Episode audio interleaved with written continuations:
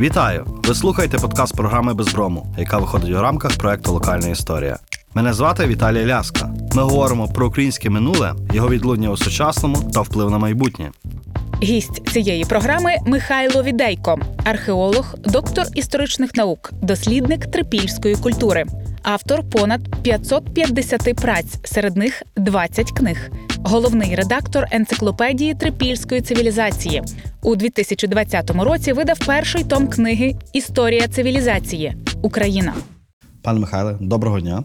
Вам доброго дня. Е, Дякую, що завітали до нас. Історія України вона пронизана низкою міфів.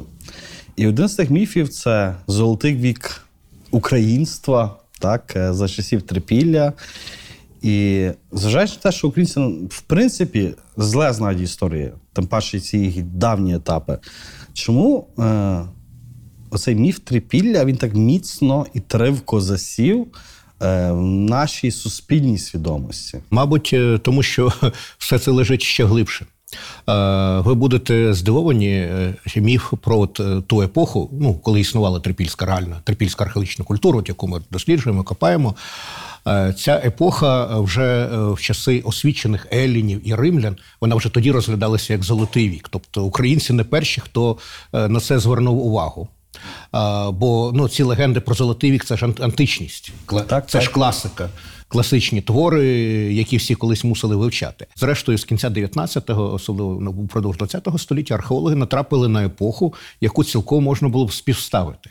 Бо там уявлення про які були у Еллінів, Е, що були часи, коли всього було багато, коли всі жили в мирі. Е, Було процвітання загальне. Просто, ну, було тотальне процвітання. Винаходили навіть боги, спускалися на землю, їх тут вшановували, Аби тут наливали, нали- наливали їм пиво. Вони потім пишалися один перед одним. О, мої там е, вірні, вони варять найкраще пиво в світі. Ну там міф про Осіріса, його власне на що і впіймали. Він направо відправився від ну, справа була в Єгипті. Ну Приблизно те ж саме було всюди, і він відправився на вечірку, де його напоїли, і потім з ним роз- розправилися. Все почалося з пива. А це, вибачте, це легенди про десь п'яте, четверте тисячоліття, описи. Ну, якщо перекласти на історію. А що таке п'яте, четверте тисячоліття? можемо До Різдва Христова це трипілля. Синхронізувати в часі. В оцей часі це, це дуже дуже цікаво, бо це у світовому масштабі от час винаход, ну фактично от формування міфів про золотий вік. Навіть Китай, який там далеко, далеко, далеко, в якого теж дуже така цікава стародавня історія. Отой міф про жовтого імператора.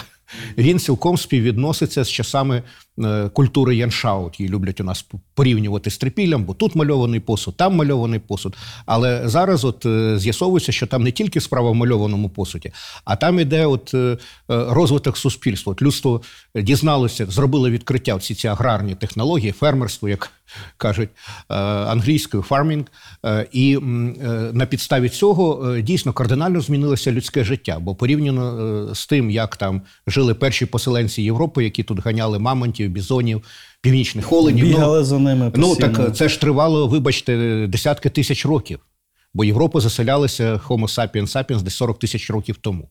І от е, лише останні, скажімо, десь 7, 7, можливо, 8 тисяч років людство живе, ну і то не по всій Європі, більш-менш осіло, їсть хліб, е, м'ясо, ну принаймні їсть е, е, вдосталь. А І не бігає, А не, а на, ну так бі- бігає це громко сказано. Бо якщо північні олені вони влітку йдуть на північ, так то ви йдете за ними, бо ви не полюєте. Влітку вони підуть десь до берегів, там не- ну не до Чорного моря, а десь да, там до на широту сучасної там якоїсь Кіровоградської області, і ви мусите з Волині за ними йти, бо інакше вам взимку не буде чого їсти. І так поколі... десятки, сотні поколінь, уявляєте? От і а потім все раптово міняється. Причому міняється не тільки в нас, міняється в багатьох е, країнах е, е, Європи поступово поступово. І не дивно, я думаю, що це було сприйнято і це було закарбовано у пам'яті, у міфах, бо ну, ті міфи, які записані, скажімо так, Месопотамія, клинопис. Там, крім у нас люблять згадувати про Гільгамеша, який все бачив, мандрував там, у Ліван за кедрами ходив, теж веселий хлопець був. А там ще є у них е, зараз перекладені навіть української поеми про створення світу. І от там розумні люди питають: от е, ну така класика, жанр стародавньої балади. Вона складається з відповідей і запитань. Запитань і відповідей на них. Коли було створено світ? Світ було створено тоді, коли всі речі отримали свої імена. Ну, спочатку було слово, зрозуміло. А коли це сталося? А це сталося тоді, коли люди почали пекти хліб і плавити метал. Але це все залежить від того способу життя, який навчали провадити. Зрозуміло, так. спосіб. І е, ну, вони запам'ятали, що був момент, коли це що, щось змінилося, але кожен його бачив по-своєму. Але от е, стосовно хліба, ось цього це запам'яталося. І в різних частинах світу воно відбувалося в різний час, але всі ці міфотворення вони е, подібні, бо це всі, повсюдно людьми вже тоді сприймалося як щось особливе. І те, що українці теж починають шукати свої корені у цій епосі, це не випадково. Ну, більшість сучасних європейських народів вони там е, їх можуть е, знайти. Чому? Е, Тому що перед тим, ну от ви можете уявити Європу, так там від Британії і сюди далі, в якій мешкає менше мільйона людей. Менше ніж у Києві на лівому Березі, так. березі. Так? У, у Києві зараз живе людей у чотири рази, там троє, три-чотири рази більше, ніж у всій Європі. А потім щось змінюється, і там населення подвоюється, потроюється в якийсь момент. А саме завдяки цьому відкриттю, от у четвертому. Ну, на початок четвертого тисячоліття до Різдва Христова лише в Україні на, на теренах України і лише трипільців там можливо кількість доходить до півмільйона. Ну, тобто це- шалені цифри. Вони надзвичайні. А ця демографія вона за собою тягне дуже багато суспільних е, змін. Бо виявляється, таких же добрих місць для проживання їх не так уже й багато. Е, ну, ідеальних, скажімо так. Доводиться за ці місця з'ясовувати обставини. Боротися. Боротися. І це вже не те, що ви там е, б'єтеся за хто буде полювати на це стадо оленів. Тут же ставки е, більші, і людей більше у це е, втягнено. Люди починають домовлятися, створювати якісь колективи, з'являються нові типи поселень, їх починають укріплювати. Тобто, все, світ, світ, світ змінюється, причому назад уже ходу нема. Ви вже не ну, якщо ви хочете повернутися до випасання оленів, у вас є шанс, кочуйте собі в Якутію, і там можна було цим займатися, спокійно, поки, вільно поки росіяни у 18 столітті не припхалися. Ну, дехто займається цим е, і досі. А давайте спробуємо адфонтес від джерел розглянути трипілля. І я буду вам задавати, напевно, що дуже банальні запитання, так? Е, Але на яких, напевно, що банальних відповідей не буде. Е, Звідки прийшли трипільці? Процес е, у давні часи, е, от появи якоїсь людності на якійсь території, він міг відбуватися кількома шляхами. Е, І це виглядало трохи інакше, ніж е, ті картини міграції, до яких ми звикли. Ну от е, за історичними матеріалами. Це могло виглядати трохи інакше. Бо там от діє оцей фактор, пригадайте, що людей було дуже, дуже мало. Тобто велика група людей, ну таких шансів, що вона десь звідки звідки лясь прийде, такого не було.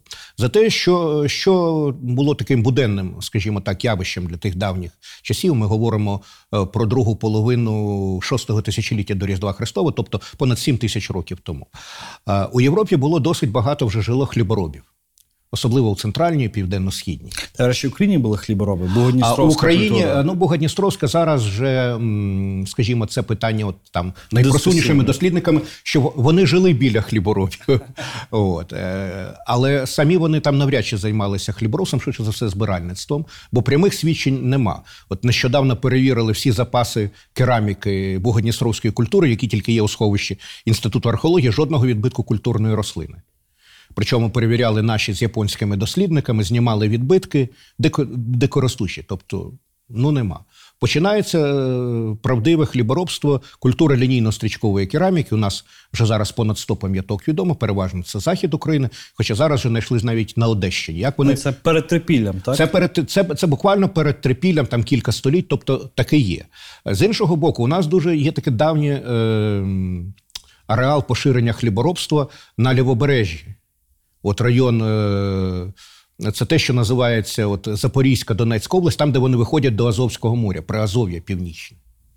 І туди хліборобство, судячи з цього, потрапляє раніше, ніж на правий берег. А шлях був з Кавказу? Що Так, так. Бо ну для тих, хто мешкає в Анатолії, у тих краях, де зараз іде Азербайджано-вірменська війна, і нав- навколо там хліборобство виникло на кілька тисячоліть раніше ніж в Європі, і поступово для людей всі ці гірські долини вони стали затісними.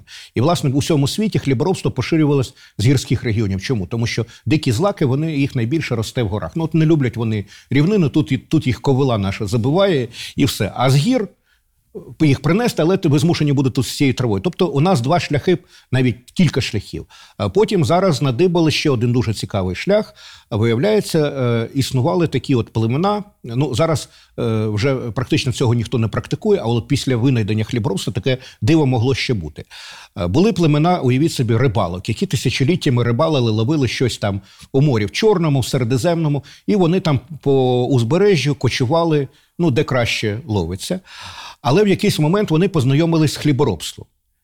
І вони як працювали? Вони, значить, якесь поле там на березі засіяли, пішли, ну нікого нема ж там, ну хіба що якісь тварини. Потім повернулися, зібрали врожай, пішли далі. І от до нас такі приблуди прийшли по узбережжю Середземномор'я, прийшли по узбережжю е, Чорного моря, там через Туреччину, Болгарію, Румунію, і вони добралися до узбережжя України. І, Блукаючи за да, і от е, поява, до речі, хліборобства у Бугодні, ну або біля Бугодністровської культури, якраз от е, з цими цікавими людьми пов'язана. Тобто тут кілька таких от хвиль було. Потім там була, бу- бу- була якась е, група людей, яка прийшла з Анатолії в Європу, і хтось, е, ну переважна більшість їх подалася південно-східну в центральну Європу, але хтось вздовж узбережжя до нас теж придибав.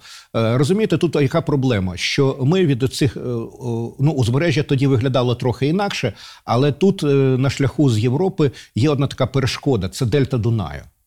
Її подолати і зараз це Складновато. Ти- ну, у нас тільки-тільки там відкривають прямий перехід до Румунії, Румунії. Або тільки по Ромам, або там через Молдову в об'їзду будете їхати. Уявіть собі, це зараз е, технологічні можливості, ну, не до порівняння, а тоді це е, дуже серйозно ускладнювало рух людей. Хоча і тоді вони про, про, прори- прори- проривалися з часом і через це, і там е, навіть почалося заселення, от там Одещина, те, що Бесарабія називають, там з'являється десь у наприкінці теж е, шостого, на початку п'ятого перші хлібороби. Вони ну їх мало слідів знаходять, але вони якось через ці.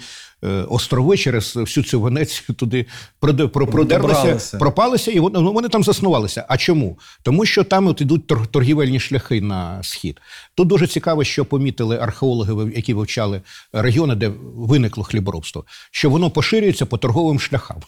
І Україна, мабуть, не була винятком. І якщо ми зараз от наносимо шляхи, якими воно йшло, то ми виходимо на торгівельні шляхи, яким тисячі років, а можливо і більше. Це дуже цікаве спостереження. Так от. е, Та публіка, яка е, до нас цих хлібороби, вони кажуть, потрапляли в дуже обмеженій кількості. Але в Європі настав момент у шостому тисячолітті, коли там змінилася погода. От зараз у нас ми любимо, ну хто любить дивитися телевізор, е, повінь в Румунії, повінь в Угорщині. Приблизно те саме там відбувалося у шостому тисячолітті до Різдва Христового. Тобто, уявіть, там цілі долини тиси і все це плаває. І там гине купа народу. А хто уціліли, шукає, де Де краще жити. де краще жити. А краще виявляється по цей бік Карпат. Причому вони проскакують оце Прикарпаття, яке ну і зараз. Там відбувається приблизно те саме, що й на тому боці. Вони десь от у Подністров'я. А в Подністров'ї вже там є місця, е, де ви не потрапите, майже гарантовано. І там, от між Карпатами і Дністром, починається формування от цих е, біженців і місцевого населення.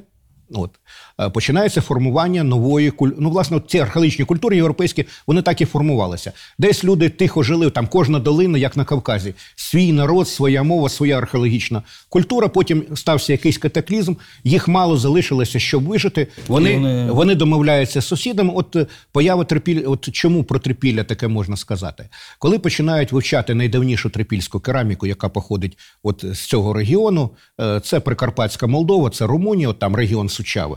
Там регіон Сучави, там найдавніші поселення. Регіон Чернівців. Найдавніші, в принципі, в принципі, ну які ми знаємо, е, вони румуни їх називають Прококутень, ми називаємо Трипілля А, це найдавніші. Тобто про батьківщину трипілля ми можемо доволі Ми чітко... тут, ми, ми, тут, ми, ми туди чітко десь між, е, ну, це між Карпатами і Дністром. От де, де, де, де, де, десь там починається от формування нової е, е, спільності. І от у тій кераміці, яку там знаходять, там знаходять е, риси і культури лінійно-стрічкової кераміки, і культури тиса, і культури вінча. Ну там цілий список, там від п'яти до семи. Хто що бачить, і власне трипілля е, це такий от е, дуже яскравий приклад такого співжиття. Причому упродовж майже всієї історії, бо всі ці або кліматичні зміни, або якісь там зіткнення якихось племен, які е, змушені шукати, і весь час іде приплив людності, що в цей бік, що в цей бік. Але виявилося, що от ці хлібороби вони мають перевагу. Вони чисель- чисельні, вони дуже швидко нарощують свою чисельність, і їм вже ці, ці, цієї, е, скажімо, Маленької зони шмат- шматочка бракує, Румунії, шматочка так. Молдови і України вже не Затісно. вистачає, і вони вирушають у свій похід. Вони через тисячу років десь їх поселення вже з'являються на Дніпрі. А через тисячу років це конкретно Е, хронологічно Ну, не тисячу, можна. навіть е, окреслити. можна е, менше, десь років через за 800. Це у нас іде Де, п'яте. де, десь 4, дві- чи- десь 4200, 4300 вони вже добігають до Дніпра. Причому якісь там е, були розвідники чи хто добігають раніше. Ми маємо на поселеннях місцевої неолітичної людності трипільську кераміку. От поселень нема. А кераміка вже є. Вона е, от таких давніх поселень нема, а кераміка Тобто потрапила. вплив- якось раніше або, або ті ходили на захід і там спілкувалися, або якісь розвідники сюди потрапляли, щось з собою приносили. Ну тут багато можливостей, але принаймні е, от такі слід, дуже цікаві сліди просування. А потім вже пару сотень років, опа, і тут вони вже є. Причому, от якраз Подніпров'я, це, мабуть, класичний приклад був міграції вже такого заселення, не формування з якихось уламків там чогось, а от е, це поселення, яке дало назву археологічній культурі. е, Трипілля, тобто от Подніпров'я вже шляхом міграції явно заселили. бо Їх прийшло багато. Це ну, Трипілля це кілька тисяч людей. Ми приблизно зараз можемо цей шлях е, намалювати. Він проходив десь через от, район Фастова, верхів'я Стугни, і туди далі, далі, десь у Вінницьку, можливо, в самий захід е, Черкаської області. Тобто звідти вони реально от сюди прийшли е, на Дніпро швидше за- все. В Росії, особливо в радянській Росії, був дуже популярний такий мем е, Росія, батьківщина слонів. Так, мабуть, вам відомий. Дуже часто в нашій суспільній свідомості говорять, що Україна, зокрема, умовно кажучи, трипільська це спільність, це батьківщина Шумеру. Так? Наскільки.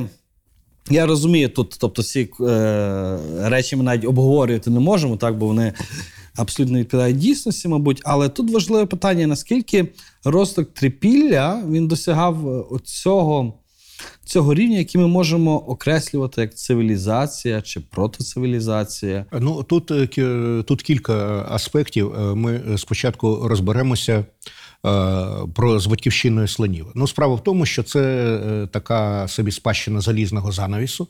Залізної завіси, коли у нас має все бути не тільки має бути, але воно має бути найкраще, найдавніше. і. Найдавніше, що це, ну, це одна з складових теж міфу, з якого ми починали. Але е, розумієте, міф можна будувати різними шляхами. Бо е, зараз виявляється, що Трипілля це частина е, величезної області, яка була заселена давніми хліборобами в Європі. Східна, східні кордони якої сягали Дніпра, от тут, де ми сидимо, там ще трохи заходило це на лівий е, берег, там десь до броварів, грубо кажучи. А далі на захід е, ну, сягало, скажімо, е, долини такої річки, як Сена. Тобто, все, що далі, це вже було поза, поза межами от цього первісного розселення давніх, хліб, давніх хліборобів. Е, ну, щоб ви уявляли, у, е, на, на, на, у Британії давні хлібороби з'явилися на теренах, на теренах Британії приблизно через 400-500 років після того, як вони з'явилися на Дніпрі. Так, на хвилиночку. Тобто, там у тих краях, які зараз вважаються одними з найбільш просунутих, е, там не знали навіть слова хліб у ті часи, коли тут хліб на Дніпрі вирощував. Ну, був такий короткий епізод. Е, Це з одного боку. Е, З іншого боку, чого досягли і у цей момент, коли це все от існує, ця спільність європейських хліборобів величезна, яка налічує там десь на піку до 3-4 мільйонів населення Це по тим це часам шалені це, цифри, це, це шалені цифри, але це охоплює там територію, частину території Німеччини, Південну Польщу, Чехію, всю цю центральну Європу, Словаччину, Угорщина, Румунія, е, Сербія, Хорватія. До тебе ходить до моря, частина Італії, тобто уявляєте, частина Франції.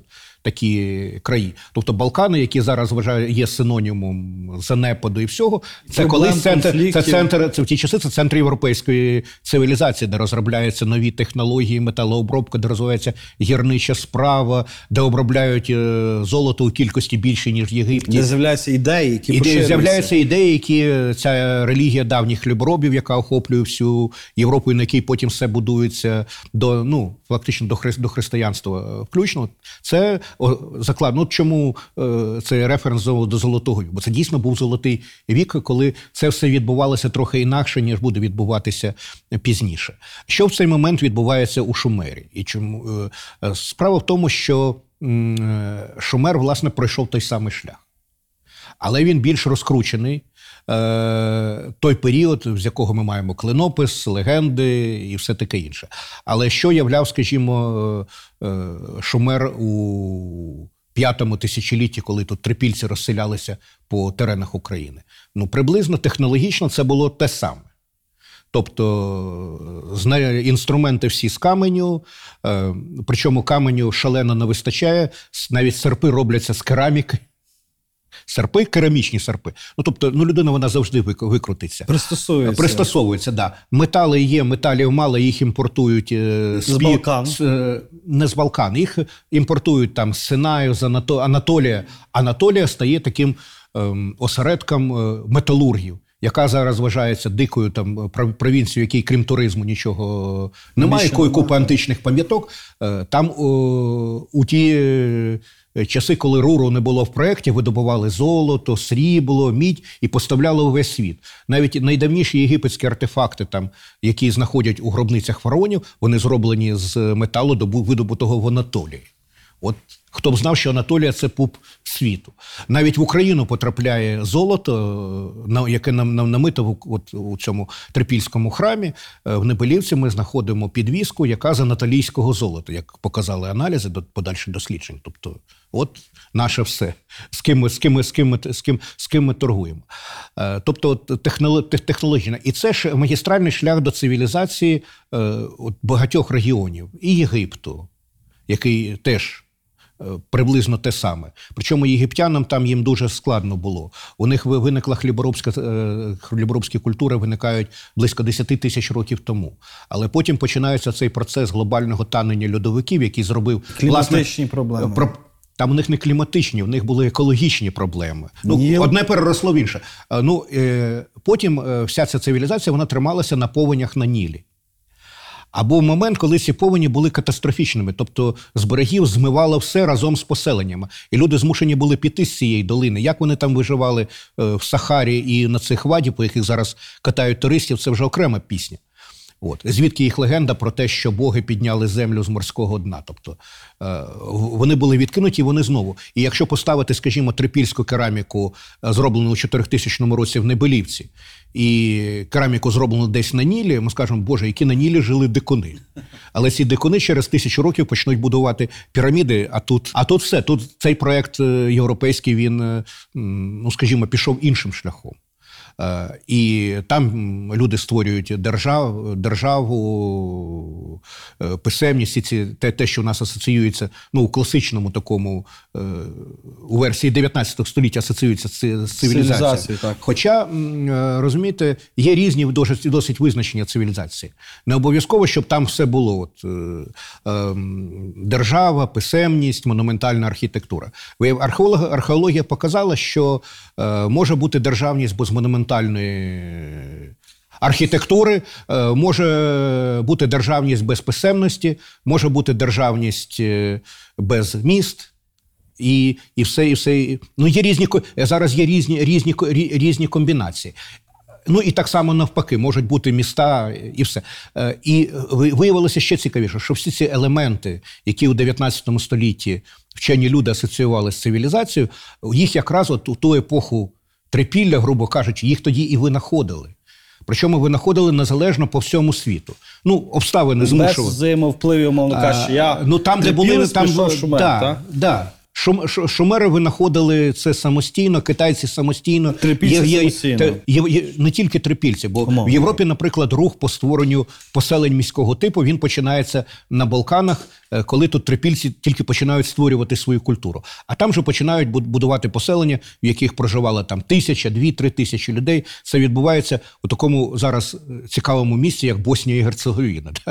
Там найбільше поселення в Європі, там часів трипілля. Е, Раннього трипілля це Боснія і Герцеговина. Потім вони з'являються на території Румунії, Угорщини, тобто е, поступово, поступово. Але потім цей рух по створенню, е, причому не просто поселення, вони укріплені, вони обнесені ровами, палісадами. Е, Там одне поселення угорці розкопали в Угорщині. Там в центрі був храм на, на штучному пагорбі, ну майже зікурат. А це е, там якась притока тиси. Вибачте, 4500 рік до Різдва Христова. Ще нема е, вавилонських зекуратів, нема проєктів, в Європі це, буде. Тобто це дуже, ціка, дуже цікавий момент. Хоча й там у них були свої святі міста, теж Іріду, там найдавніші горизонти, там їм понад 6 тисяч років. Але що єднає трипілля з шумером, умовно кажучи? А те, що щоб поєднати? той- так? Е, Ні, Аратта, о, Аратта це, Аратта це теж один цікав, е, цікавий елемент е, міфу. Це класичний міф. е, Причому міф, який гуляє дуже по багатьом країнам. Якщо ви Ну, це не тільки український феномен. Ні, ні, Боже, там на цю Арату, ви знаєте, там, там черга стоїть. Там черга стоїть, е, вибачте, до турецького кордону. Бо там і іранці, там і вірмени. Ну, Арата, Арарат, тут е, не треба далеко ходити. Там цілий список курди і державні і бездержавні народи всі вишукували чергу на спадщину Арати. Чому? Е, Тому що це е, місто-держава, ну, країна, згадана в шумерському епосі, записаному у третьому тисячолітті до Різдва Христова. І там описано місто, але там дуже цікаво, що мешканці давнього Шумеру вони вважають цих аратів. Е, Дуже розвиненими технологічно. Якщо ви хоч- хочете замовити собі гарні двері, ви замовляєте їх в Араті. Якщо ви хочете реклама гарного чудова. воза, ну як Мерс 600, ви замовляєте його е, в Араті. В Араті є все. Там є золото, срібло, бронза, лазурит, там є дерево. Ну, коротше, рай земний і купа людей, які вміють з цим е, Працювати. працювати. Ну, єдине, що в Україні ви не знайдете місця, де були перелічені мінерали. Там головне лазурит, бо е, по пальцях можна перелічити місця в світі, де його е, видобували. Ну, у найближчих околицях. Е, Тобто, це е, зараз здається, іранці знайшли це місто. І давно є? А, ну там справа в тому, що там за часи Яталиж розігнали всіх археологів, Ага, а потім так. вони почали там попустили, вони почали повертатися. А, а вони, поки сиділи в Європі, вони побачили, що дуже багато продають дуже гарних речей з Ірану контрабанди. Ну, зі сходу дуже багато старожитностей, як і з України, це ж предмет торгівлі. І вони змогли ідентифікувати район, звідки це йде. Бо ці речі потрапляли до європейських музеїв вже на упродовж останніх 200 років. Ніхто не знав, звідки це береться. Вони знайшли цю провінцію. Це провінція Джірофт на пакистанському ко- кордоні, на кордоні Це з Пакистаном. це Аратта. Ну, інших кандидатів нема. Поки що. Там вони знайшли місто, вони знайшли е, кладовище, де вже 12 чи 15 тисяч поховань пограбовані. Е, Ну, там як вони його охороняють, це окрема пісня. Але вони почали це розкопувати. Там знайшли зразки писемності. Е, Згідно ну, цих е, легенд, писемність була винайдена для того, щоб правителі Арати і Шумеру могли між собою листуватися. Бо гінці вже не могли запам'ятати все, що їм казали. Стільки всього, так. Всього. Т- Тобто 9 з 10, але це такий символ процвітання стародавнього багатства. Е, Легендарний, ну чому б його не привласнити? Але справа в тому, що історичні відомості про Аратту і все, що про неї, це кінець е, четвертого, початок третього тисячоліття. Це часи, коли трипільська культура вже зникає. А у нас намагаються е, ну, записати в досягнення Аратти і п'яте тисячоліття, і все. Ну а там відомо, з чого та культура Джерофт, е, ну на такі називають культура. Відомо, з чого вона вийшла. Тобто, у нас е, просто нічого подібного тут не існує. І вимагати поставок, розумієте, у Шумері вимагати поставок золота і срібла з України і лазуриту. Де його нема. Ну, ну навіть хотіла. А українців вимагати поставок зерна з Шумера це взагалі ганьба. Там же ж е, у аратів була яка проблема? Їм не було чого їсти. Вони згодні було обміняти все, що у них було. Золото, лазурит. Цього, цього як грязюка, цього каміння у нас вистачає. Нам хліб потрібен. Ну там дійсно дуже природні умови, і все. Нема хлібу. У нас же ситуація з точністю до навпаки, що е, трипільці вирощують тільки стільки хліба. От е, зараз там має вийти в Антіквіті стаття, стаття е, спільна з німецькими колегами, що вони, вибачте, зерном у четвертому тисячолітті вже свиней годували. Ну, можна встановити, чим годували, Годували тварин тварин. Ну, є, є, є, є дієта, а худоба паслася на полях, на яких вирощувалося це зерно. Тобто там вже такі сівозміни були, і врожайність, я так розумію, з часами неоліту вже було не до порівняння. От трипільці жили сито, умовно кажучи, якщо ми говоримо Ну, про, принаймні, краще за сусідів. про побут, так? Так. Але знову ж таки, повертаючись до цього класичного визначення цивілізації, і можемо спробувати по пунктах так е, проаналізувати Пройтися по пунктах. письмо. Чи Е, трипільці писи- мали письмо? Е, Так, Писемність. вони мали піктографічну писемність. За допомогою піктографічної писемності е, дуже складно вести всякі ну, власне, для чого письмо застосовувалось у державах давнього сходу для бухгалтерії, листування, державного управління. Е, Тут таких е, потреб нема, і це письмо зупинилося на стадії використання для в культових цілях.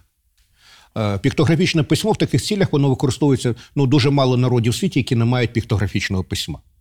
Причому ті, які досліджують, досліджують етнографи, ті ж індіанці Північної Америки, вони поголовно всі. Їм це було відомо, і це дуже добре досліджено європейцями. Так.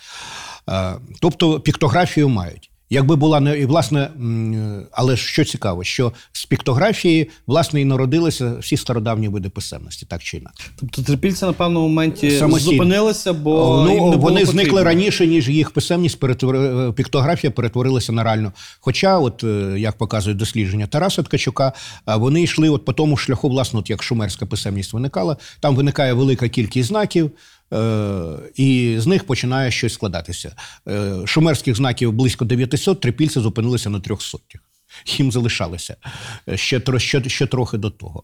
Вони користуються об'ємною знаковою системою, якою користувалися на Давньому Сході.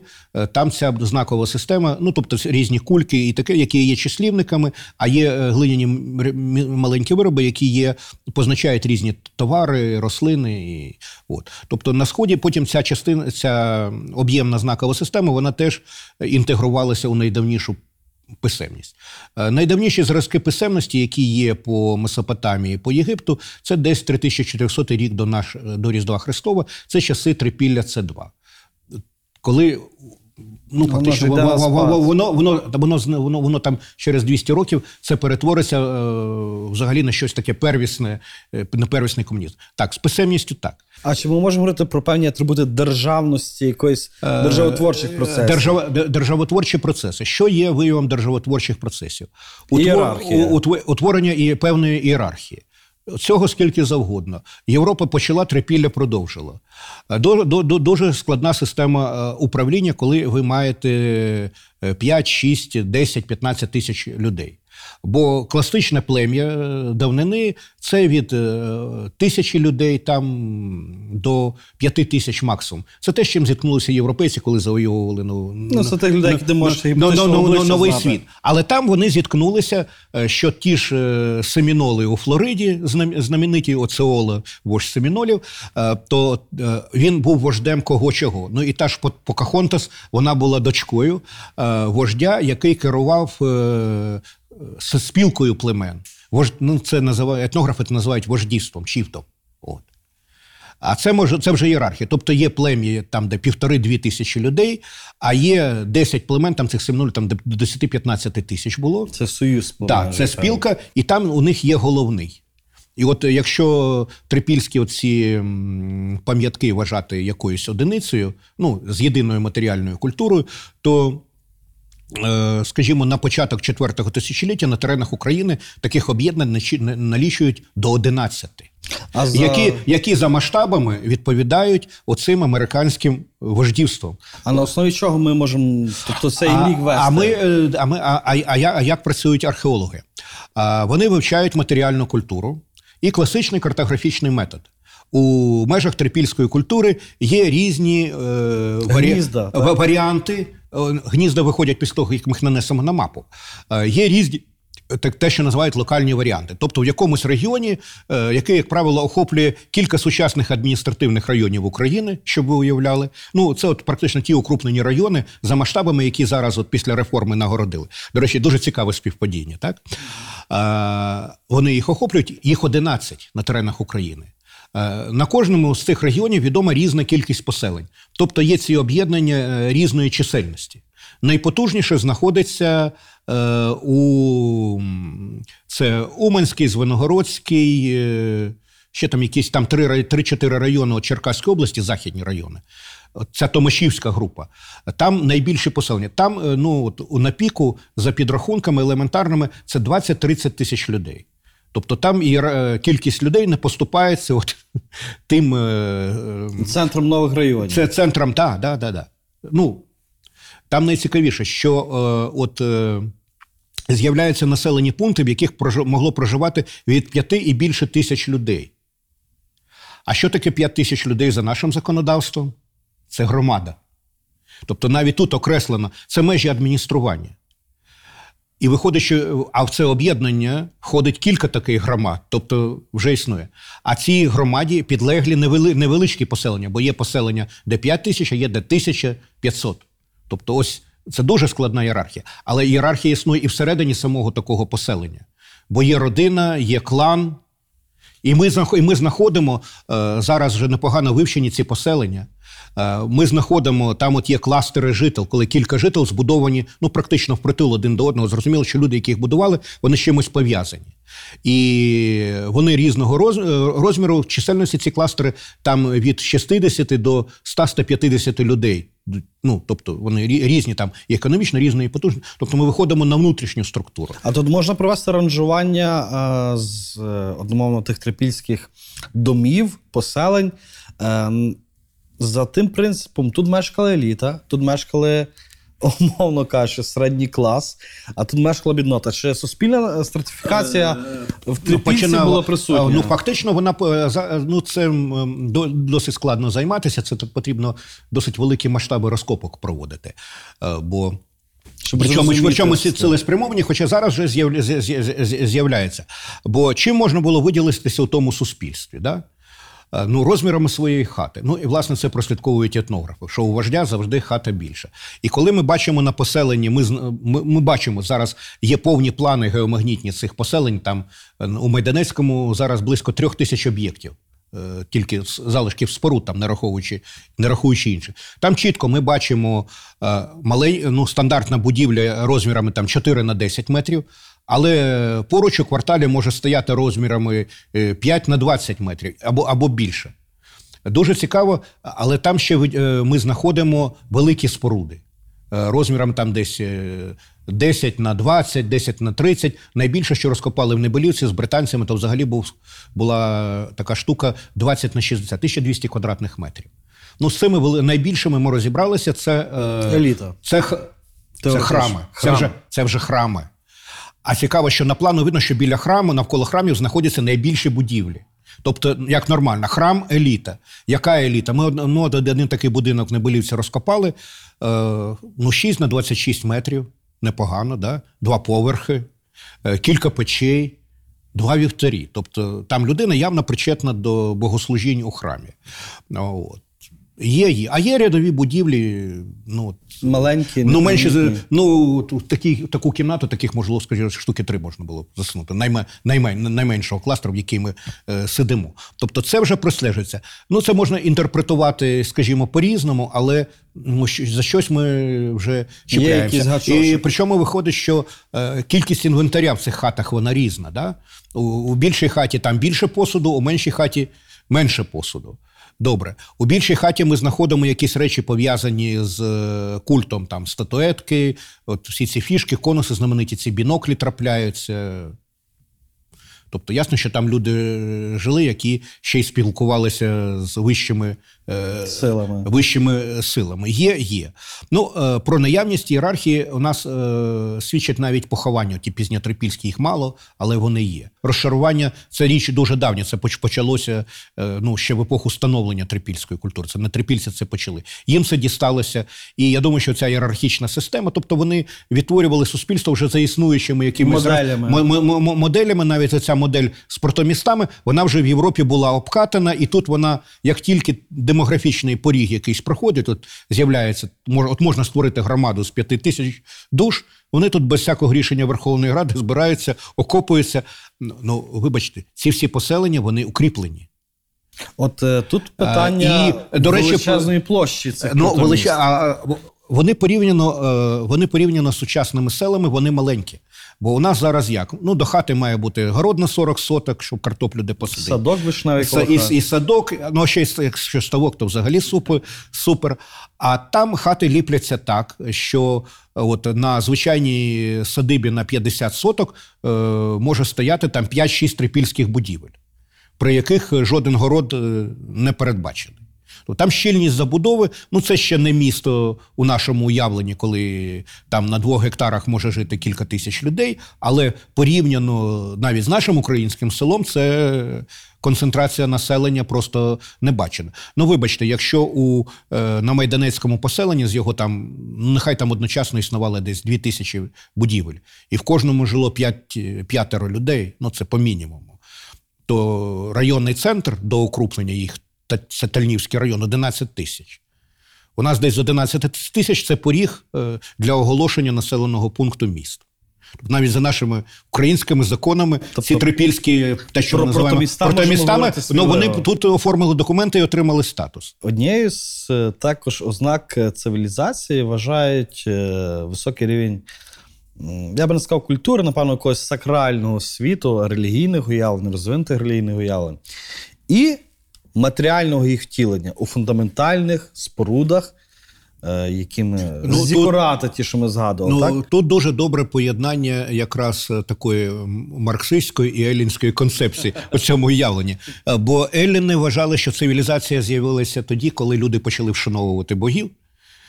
Тобто. Дуже давно тут з цього точки зору, з елінської точки зору трипільці були б цивілізовані людьми, їх би прийняли в Афінах як рідних. А щодо е, монументального будівництва, то як не дивно, до останнього часу ну, з цим були проблеми. Бо, хоча е, можна було прочитати у описах археологів, які копали, у того ж Хвойки, він в Трипіллі, е, він пише: Я розкопав круглу споруду діаметром 14 метрів. Ну, оскільки ми знаємо його методу копання, є підозра, що він її взагалі розкопав.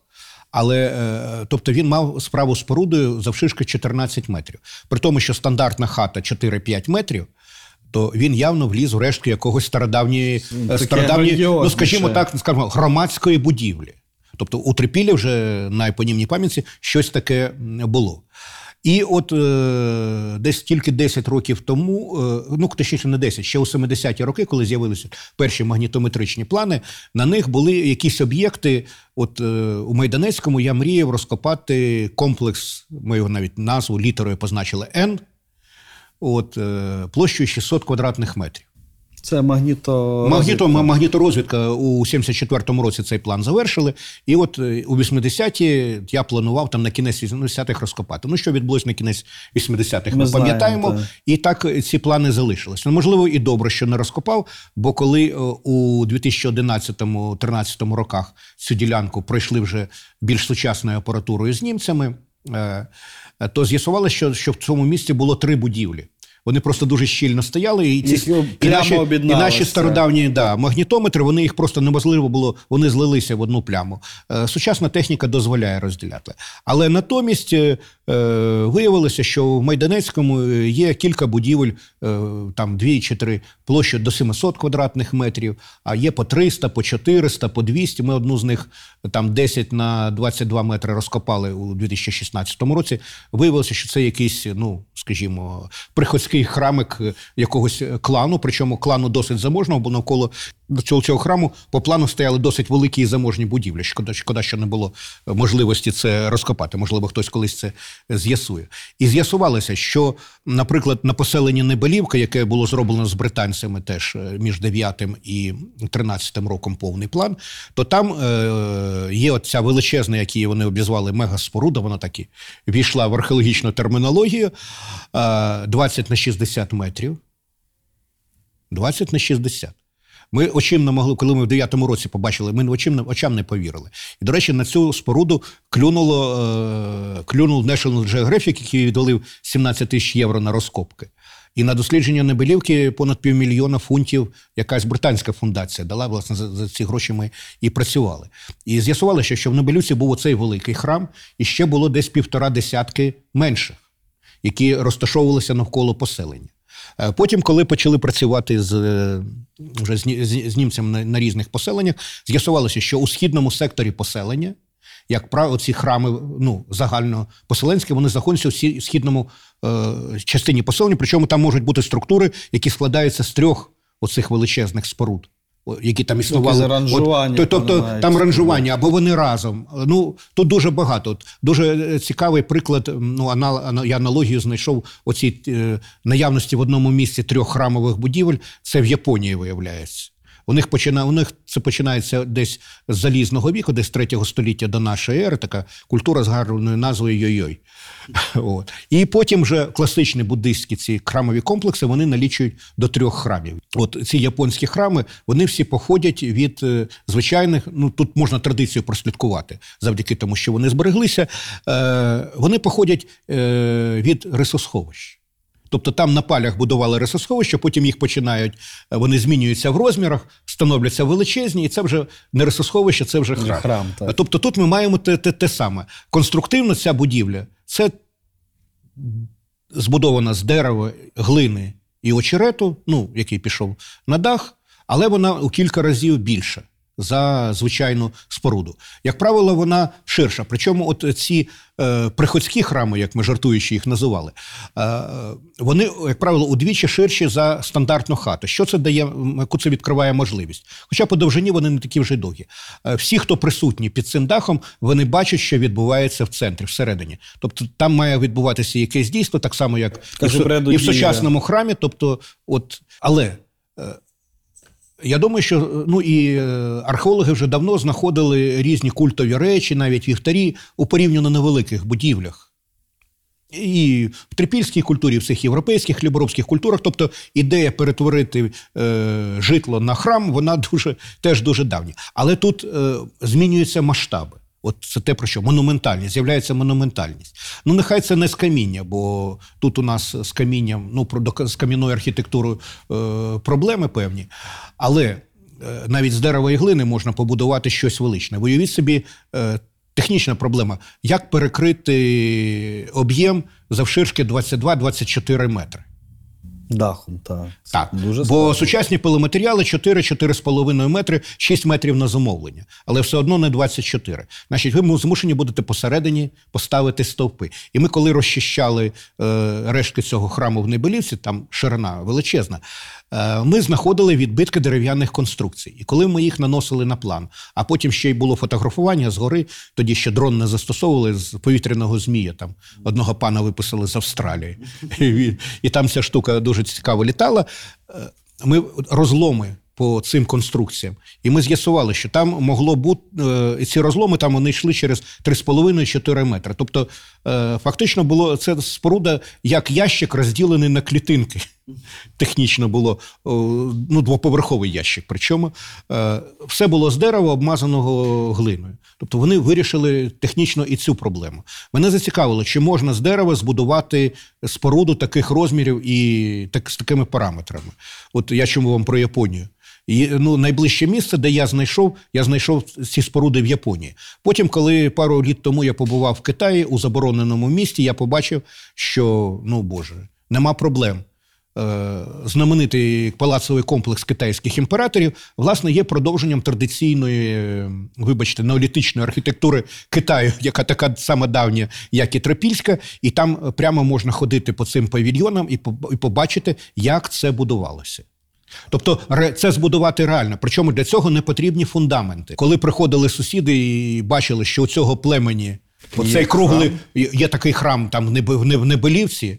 А дійсно, його там було видно за кілька кілометрів. Ми коли зробили 3D-модель, прокрутили, Боже, це дійсно це найвища точка на плато, а далі йде туди вниз до синюхи, це плато, воно понижується. До річки його видно було за 5-6 кілометрів. А, Ну, щоб ви уявляли, завишки ця штука була майже як хрущовка сучасна. До речі, і за, і, і за розмірами. Ну, десь до четвертого поверху діставало, ну, якщо з дахом, десь до четвертого поверху. А за розмірами така сама. Вражає. Навіть трохи, трохи ширше. І яке враження вона справляла 6 тисяч років тому на тих, хто ходив цими теренами. А Це технічні можливості суспільства. Бо поруч живуть люди, там, от десь за Дніпром, е, там за чорним, е, І за чорним лісом, які живуть у куренях, е, ловлять там свою рибку або в землянках. Ну, вибачте.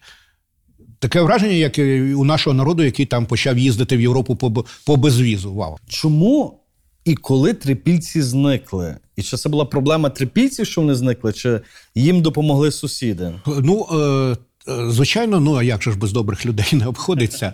Але це була, е, скажімо, загальноєвропейська проблема. От. Бо з цією проблемою зіткнулася не тільки Європа, е, з цими проблемами зіткнулася ну, весь той стародавній цивілізований світ. Єгипет зіткнувся, до речі, Шумер і все. Це глобальні кліматичні зміни кінця тре- четвертого тисячоліття. Там е, в районі 3200 року до нашої ери. Там виверження вулканів, е, клімат, ну, коротше, клімат змінюється, і там, де були можливі, можна було вирощувати хліб, туди б, скажімо, в Європі поширюються степи. Все. І е, це накриває найбагатші трипільські території. Вони змушені змінювати Тип господарства. тип господарства, а при новому типу господарстві він більш придатний до виживання, а не до всього. Як правило, такі кліматичні зміни вони змін... е, супроводжуються всякими епідеміями, хворобами, голодом, е, війнами. Ну, сусіди Чварами чварами, бо е, можна забрати у сусіда, а всі добре знають, що трипільці заможні сусіди у них є. Є що, що взяти. Тобто тут е, щось погане відбувається, причому це відбувається по всій е, Європі. Е, Хтось і люди вирішують ці проблеми різними шляхами. Е, Тут в Європі постають такі мілітаризовані суспільства, як культура лічастого посуду, там шнурових керамік. Їх навіть так і називали раніше археологи культурами бойових сакир. Ну ви знаєте про що. І, і до речі, цих сакир же ж знайдено Безліч. безліч. У трипільців ця зброя була з самого початку, так що технічно вони були готові до цієї епохи. В них ці сокири були навіть вже мідні. Вони майже тисячу років користувалися мідною зброєю, кінжалами металевими і все. От. Тобто, з військової точки зору їх взяти було дуже складно. Е, укріплені міста ці штурмувати це треба е, мати величезні дуже, ресурси. е, мати, величезні ресурси, там мобілізувати кочовиків від е, Волги до Дунаю. Ну так, всіх Е, Це причому. не, ну, всі, всіх, всіх, всіх зі- от вигребти е, з півсвіту. Тобто теж нереально. Але якщо ці люди змінять спосіб розселення, все їх можна буде легше е, е, взяти. А вони змінюють.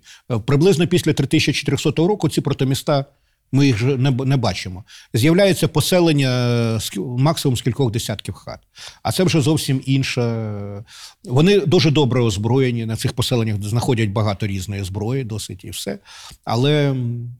І їх стає менше. Таке враження, що там ну просто народ демографічна криза. Там е, народ почав вимирати. Там навіть за кількістю поселень і за їх розміром ми бачимо, що кількість населення скорочується приблизно в 3-4 рази.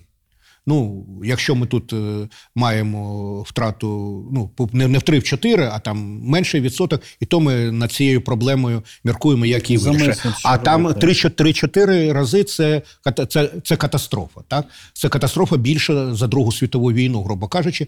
Е, Нехай вона була не одночасною, але навіть розтягнута на дві сотні років, але результат той е, самий, як і наслідки. Е, Трипільців більше стає, е, скажімо, от на цих менших поселеннях їх більше стає у лісовій смузі. Тобто там є якісь ресурси, якими можна вижити. Їх більше стає не таке враження, що тут за Дніпро почалися якісь битви. Не типових для себе регіонах. Е, Ну так, типово було це от ці хліборобські поселення, але так як вони, причому в місцях, які для хліборобства взагалі ніякі, в лісі, на піску. Тобто зрозуміло, що вони там чимось іншим займалися. То не експериментували вже може. Ну е, не тільки експериментували. От чому вони тут, е, я думаю, на півночі затрималися, бо о, десь е, перед тим почав складатися великий торгівельний шлях з Європи на Кавказ. І ми пам'ятаємо про шляхи і торгівлі хліборобства. Торгі... І от вони, вони, вони за це трима, трималися. Причому тут влізли хлопці з заходу у цей бізнес. Дуже цікаві речі почалися. От. А частина, ну завжди, як кажуть, були підозри, що вони цим зайнялися. От зараз є генетичні, скажімо, дослідження з поховань в степу, які раннього бро, вже явна культура. Ну і вважалося, що явна культура у нас прийшла зі сходу. Індоєвропейці, войовничі заявили, ага, там більшість генів пов'язані з європейськими хліборобами. Отими. Це культура лічастого посуду і трипілля. Тобто це такі землероби, які стали Хліборо- скотарями. Так. І якщо поде. А чому вони могли стати скотарями? Бо вони мали базові знання у біотехнологіях. Вони мали двохтисячолітню традицію тваринництва, навіть більше. Якщо там рахувати з Європи, то кілька тисячолітню. І вони швидко перебудували. Оце Усатово, маяки, знамениті ці е, там з вождями, там ієрархія, там ніхто не сперечає, там каже, навіть раби у них були. От. То там дуже цікава структура стада. Е, Більшість стада це вівці, трохи коней і трохи корів. І таке співвідношення там до, майже до 1%. Е, Ми коли ну, це перерахували, почали шукати, а де, ну, що це таке? Бо склад стада це, ну, як кажуть, Дуже е, стало, до, до, до, довідка про спосіб господарювання, Так. готова. І ми вийшли, коли ми знайшли аналогію, ми не, перевір... не повірили своїм очам, потім зв'язалися з фахівцями, вони сказали, да, ну це так. Це Казахстан 19 століття. Це оті казахи до Голодомору, вони мали таку саму структуру стад, вони коч... це кочовики. Це кочовики великого степу. Тобто ці усатівці це кочовики. Кочували вони там від е, Тирасполя до Одеси, десь північ-південь. Там яке кочування? Що взимку ви зимуєте біля теплого, ну, відносно моря. А на літо, коли тут трави, травичка виграє, ви, ви, прям, ви прям прямуєте до е, Терасполя, до Балти, і там ви пасаєте своїх овечок. Цей спосіб господарювання у Бесарабії протримався до 18 століття, поки матушка імператриця там не роздала землі потрібним, потрібним людям, а татар звідти пересу, які ганяли цих овечок. Тобто, уявіть собі, скільки тисячоліть.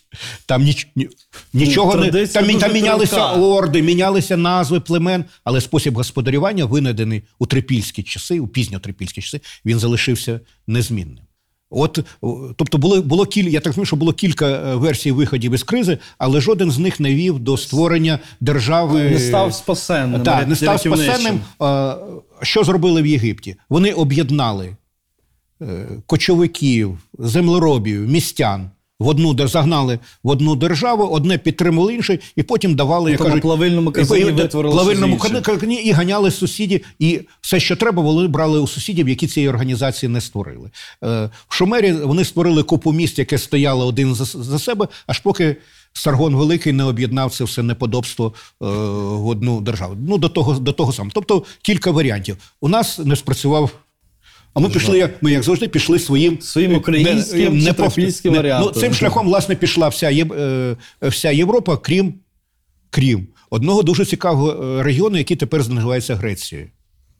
Ну, так. А Вони, е, вони почали створювати те, що називається палацові господарства, тобто великі вожді вони підкорили навколишні села і почали з них збирати данину, і то вийшло те, потім те, що називають Ахейською Грецією, Мінойським Критом І з того, що і так далі. Ну, вони, мав можливість, вони мали можливість так експериментувати, бо ті гори, я так розумію, жодні кочовики з рівнин Ну, там ну, крім залізти ну, там, ну, то поки, поки тут не розплодилися дорійці, туди взагалі ніхто не, і не зіпсували їм свято, тоді взагалі ніхто лі, і вони могли експериментувати з цим. У нас такі номери не у нас щось подібне намагалися створити у Закарпатті.